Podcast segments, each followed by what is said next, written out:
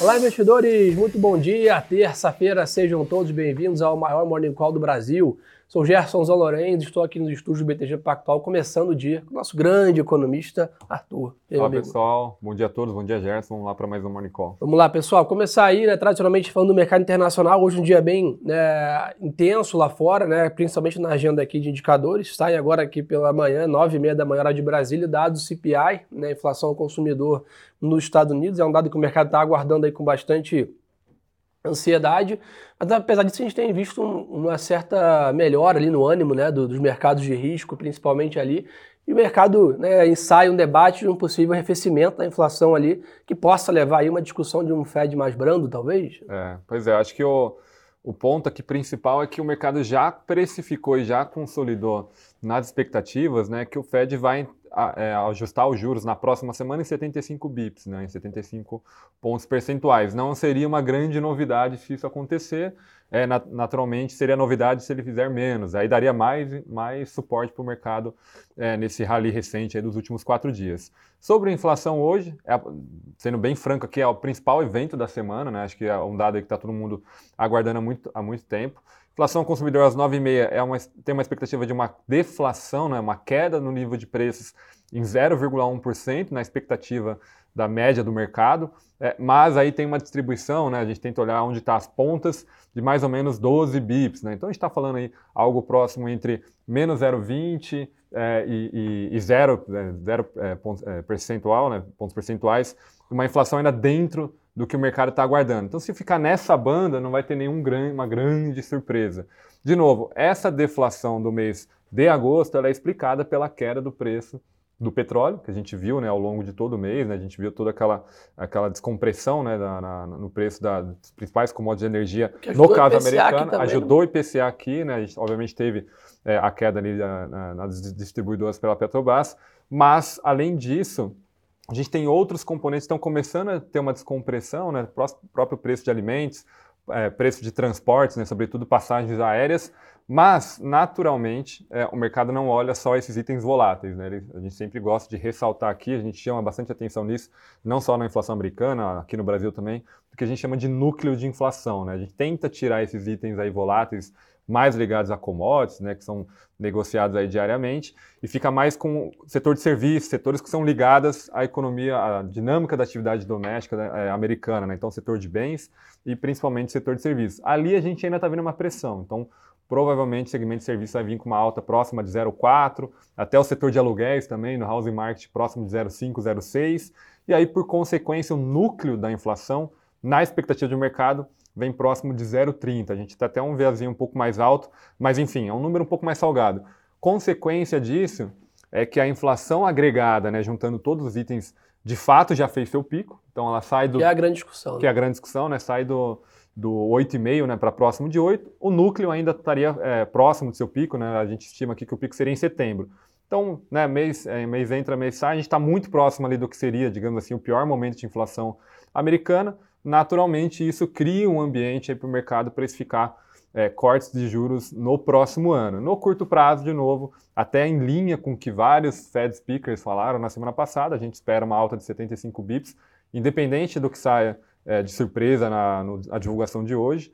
E além disso, né, permanecer com a taxa próxima de 4% ali, até um pouquinho acima, ao longo aí do, principalmente no primeiro semestre do próximo ano. Então, agenda muito importante, acho que né, eventualmente se tiver um número até uma deflação mais intensa, o mercado pode continuar nessa, nesse movimento recente de alta, né, de apetite a risco. Então você vai ver as bolsas subindo, o próprio dólar global e por consequência sim, perdendo força, é, perdendo força né, nos, nas últimas, nos últimos três, quatro dias. Né, então acho que essa é um pouco a dinâmica, dado super importante aí para a precificação de mercado. E aí, turma, dada a importância desse indicador aqui, né, a gente está vendo o mercado até hoje abrindo em leve alta, ou seja, né, um movimento mais moderado do que o visto ontem. Ontem foi um dia de forte apetite a risco, né, quem está acompanhando aí, né, olha o gráfico, você não tem nenhum mercado ali global ontem que não fechou ali em alta. E hoje, basicamente, o mercado abre na mesma dinâmica, mas com muito mais parcimônia, né? dada a importância desse indicador que sai daqui a uma hora mais ou menos. Então, o S&P está com 0,40 de alta, Londres nessa mesma dinâmica ali, 0,30, é, o Stock 600 também. A gente está vendo ali mais um dia né, de dólar perdendo um pouquinho de força, então o DXY está 0,3 de queda, grande parte que é explicado pelo fortalecimento do euro aqui. Né, o euro voltou a negociar acima da paridade, ali acima do 1 dólar O euro se recuperando aí, com algum nível de redução de volatilidade também na zona do euro aqui, né, em relação aos conflitos, etc. Então, está tendo uma dinâmica melhor para câmbio, o mercado de equity está né, sendo favorecido por essa dinâmica, porém, né, dado toda essa explicação que o Arthur deu aqui para a gente, um pouco mais de cautela hoje antes dessa divulgação, né, que a gente vai começar a operar às 9 da manhã ali os futuros, né, cuidado com as mãos ali, com os stops, 9 e meia o mercado deve andar para algum lado ali com maior intensidade, Chama a atenção também né, que o bom deixar no radar, semana que vem é super quarta, né, então temos FOMC, temos Copom, né? Então, decisão de política monetária dos dois né, países aqui no Brasil e nos Estados Unidos, que vai fazer preço também. E além disso, chama atenção também, Arthur, mais um dia positivo para o mercado de commodities. Né? Petróleo, 1% de alta, 89 dólares aqui da WTI. Minério de ferro, mais um dia de alta, 2% de alta no minério de ferro hoje. Grande destaque aqui é Evergrande, né, que fez toda aquela volatilidade no mercado. Voltou, né, alguns projetos estavam em freeze ali, né, paralisados, voltaram a, a, ali a, o nível de construção. E além disso, mais um dia de forte alta das commodities agrícolas aí com trigo, açúcar e soja em destaque. Então, uma dinâmica ali de que favorece o Brasil na média, né? Perfeito. Acho que pegar dois ganchos, né? Falar um pouquinho rapidamente de dólar e até porque o dólar mais fraco também ajuda as commodities. Depois até comento um pouco mais de commodities. Mas mesmo com dados né, mais fracos de atividade econômica na, na zona do euro, a gente teve o índice ZUL pela manhã, que foi até mais intenso a queda do que esperado.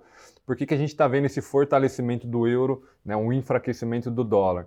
Primeiro, porque o mercado está reprecificando o que, que o, ECB, né, o Banco Central Europeu, vai fazer de altas de juros daqui para frente. Então, por exemplo, a gente tem aqui na casa um call de 75 bips já para a reunião de outubro, o mercado ainda está caminhando para isso, então você está gerando aí um spread né, de juros um pouquinho menos desfavorável para a zona do euro, então isso acaba fortalecendo um pouco mais é, a moeda. Além disso, a gente está vendo até um pouco o news flow um pouco mais positivo do ponto de vista de guerra de Rússia e Ucrânia, com os ucranianos conseguindo afastar, né, dominar algumas regiões é, e se fortalecendo. Né? Então, isso Sim. também acaba descomprimindo um pouco o risco.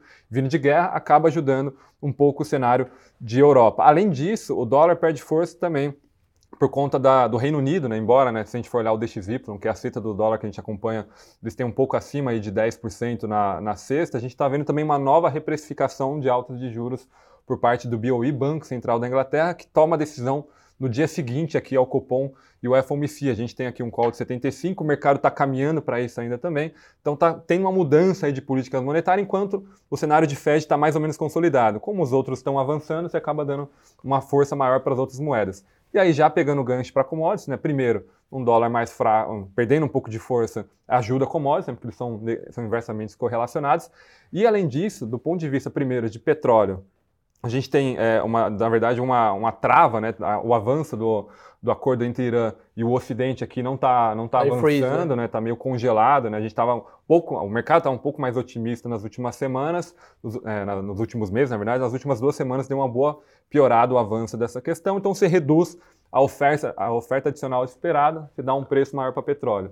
Além disso, na parte de, acho que você já comentou, né, né Gerson, na parte de China, é, na semana passada, a gente já teve uma cidade ali com mais de 10 milhões é, de habitantes retomando a, a, construção de obras paradas. E hoje, esse caso da Evergrande sinalizando que pode retomar cerca de 18 projetos. Se isso virar uma tendência, você pode criar pelo menos um ambiente um pouco é, mais construtivo, né, ou menos pesado para o setor de construção, que é o mais afetado, lembrando que é um grande demandante de commodities metálicas para o Brasil é super importante. Tem visto a performance da Vale ali nos Exato. últimos dias evidencia né, o quanto que, a gente tinha feito um low ali do preço do minério. Né? É, e, e até tem ao ponto, né, teve divulgação de USDA ontem, né, várias revisões, principalmente na parte agrícola, que está fortalecendo o preço das commodities agrícolas também. Então está um ambiente um pouco mais construtivo. Lembrando, até fazendo um merchan aqui, hoje a gente divulgou o nosso relatório de commodities Boa. pela manhã.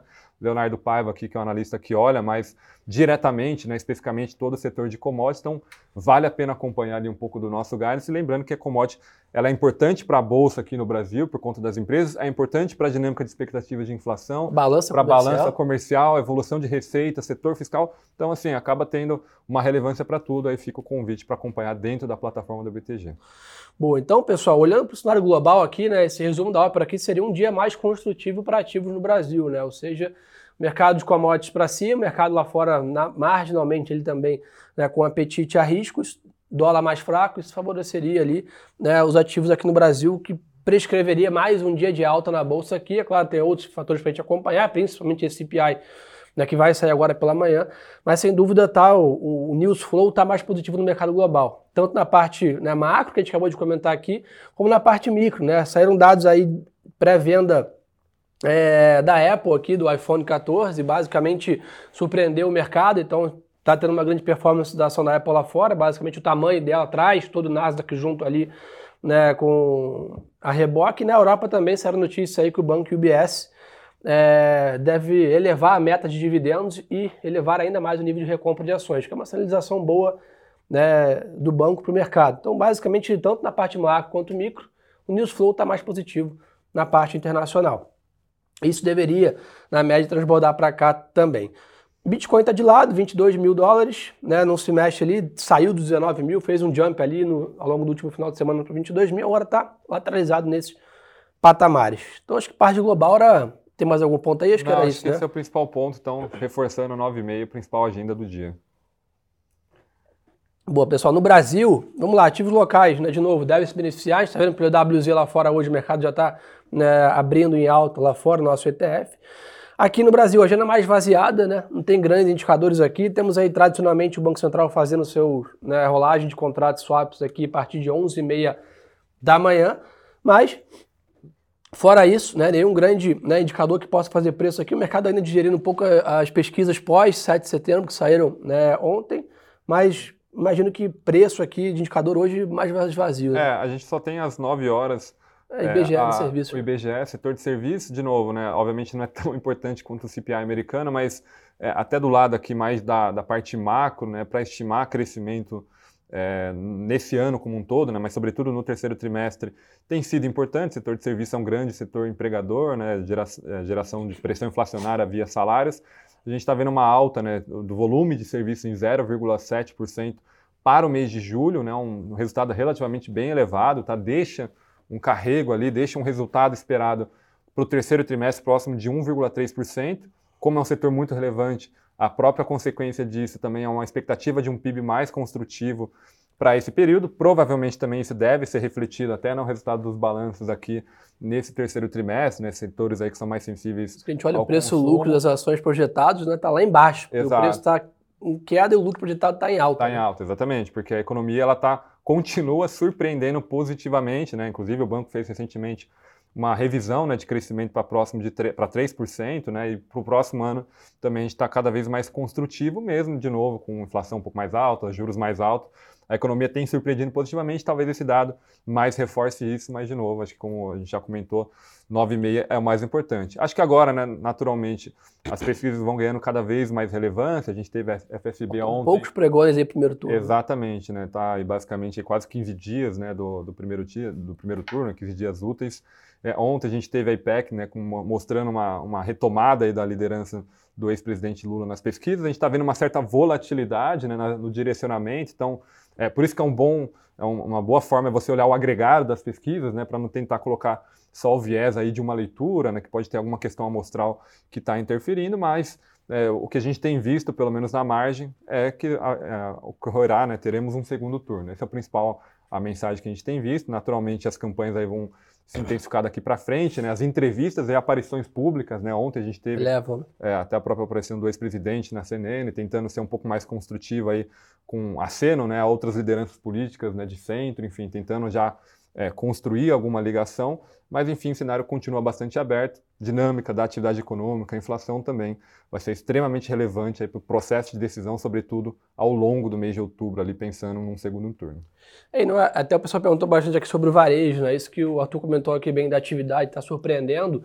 Também está na bolsa, né? E se a gente olhar como está o setor de varejo aqui nos últimos 30, 45 dias, né? Está realmente tendo uma grande recuperação ali você pega as varejistas todas ali, Magazine Luiza, Via Varejo, né, vai para a parte de consumo Natura, lojas americanas, toda essa linha ali de vestuário também, Arezo, Renner, uma grande recuperação, em cima de uma atividade ali é, é, mais intensa. Além disso, tá, a agenda né, de, de, de, empresa que a TIM aprovou a distribuição de 500 milhões de reais praticamente em JCP. Então esse é um pouco do noticiário aqui no Brasil ainda mais vaziado, né? Perfeito. Acho que esse de novo, né, muito embora, né, suponha que a gente tenha uma surpresa mais pressionada de uma inflação lá fora, provavelmente no relativo o Brasil deveria ter uma performance melhor do que os, do que os restantes das demais bolsas, né? Até porque quem sofreria mais lá fora é o setor de tecnologia. Aqui no Brasil a gente continuaria tendo suporte dos ventos aí vindo de commodities, né? Até a própria moeda aqui estaria também uma performance relativa um pouco melhor. De novo, né? A principal agenda é hoje. Na sexta-feira a gente tem a segunda perna, digamos assim, de uma agenda importante no cenário global, né? Tem produção industrial e vendas no varejo nos Estados Unidos, também toda uma mensuração aí de como que está o ritmo da atividade econômica que o Fed acaba reagindo a isso.